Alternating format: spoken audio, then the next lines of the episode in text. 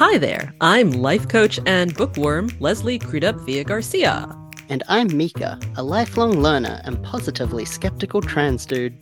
We're on a mission to examine personal development books through the lens of intersectionality, making self help content more accessible and relatable. And why are we doing this, Leslie? I'm glad you asked, Meka. We're doing this because the mainstream personal development slash wellness world isn't always a very welcoming space for people from marginalized backgrounds. For sure.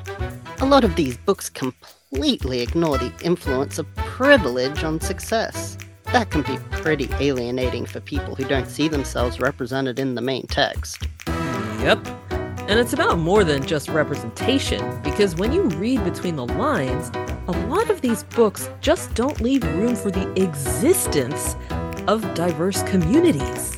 Exactly. But we believe that everyone deserves to live well. So on this podcast, we're not just reading between the lines, we're, We're thriving, thriving between, between the the lines. Find us wherever you get your podcasts. And for the latest updates, follow us on Instagram at Leslie V Coaching. Bye bye. Bye!